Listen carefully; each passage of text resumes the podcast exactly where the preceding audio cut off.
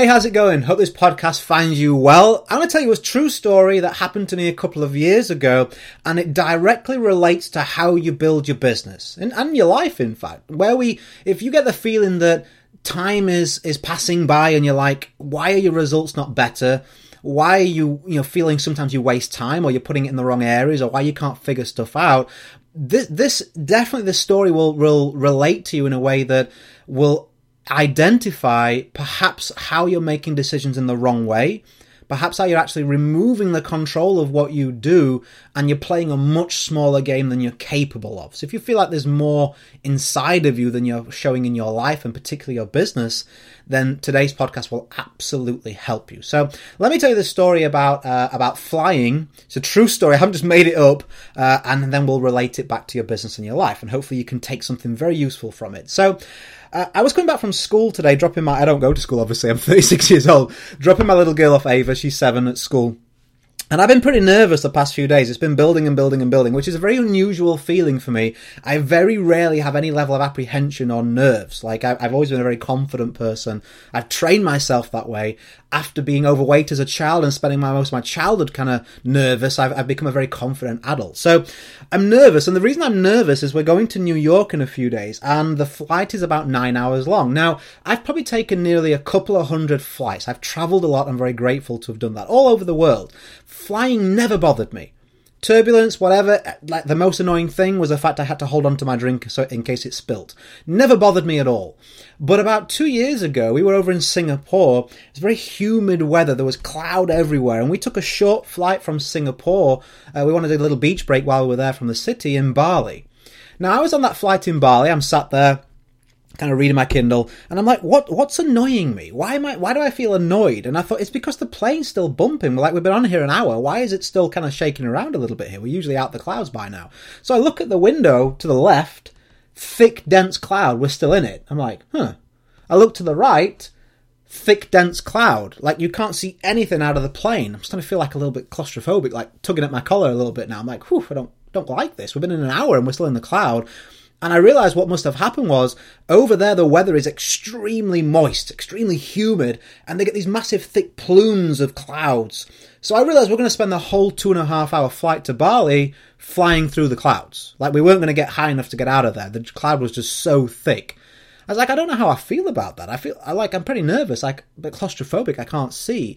And then we got some significant turbulence. I wouldn't say it was bad compared to what it could be. Um, but we, we dropped like a, a, rattle, rattle, rattle, and we dropped a, a, significant part. You know, my, my backside left the seat, and I was like, whoa, I didn't like that in my stomach.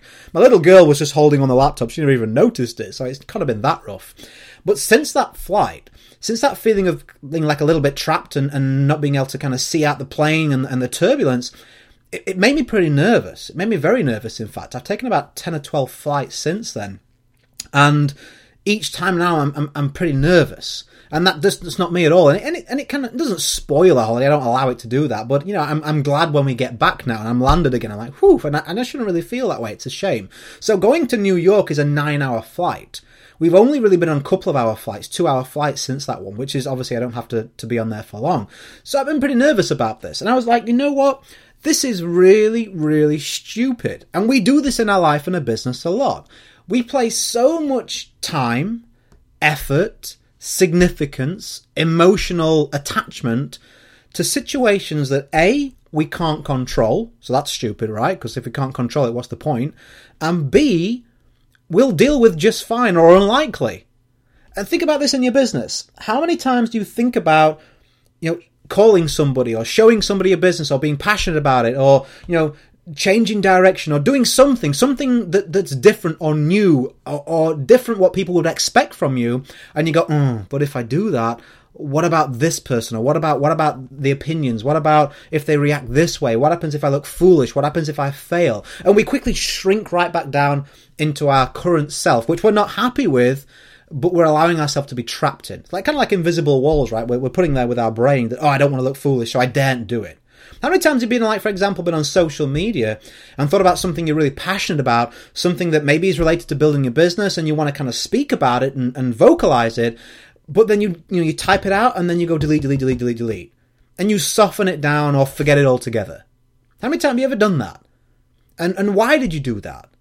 Why, if you're passionate about it, and it isn't illegal, which I'm guessing it wasn't, or like offensive, but if you're passionate about it and you wanted to share it and it felt right when you were typing it, why did you second guess yourself?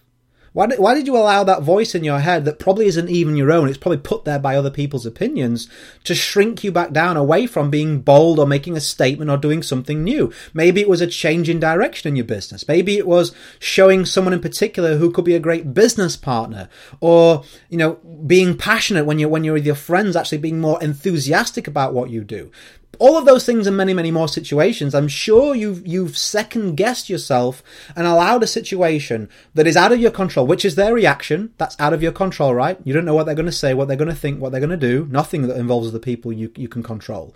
Or even if they were negative about it, even if they were, you know, said something offensive, what would you do with that?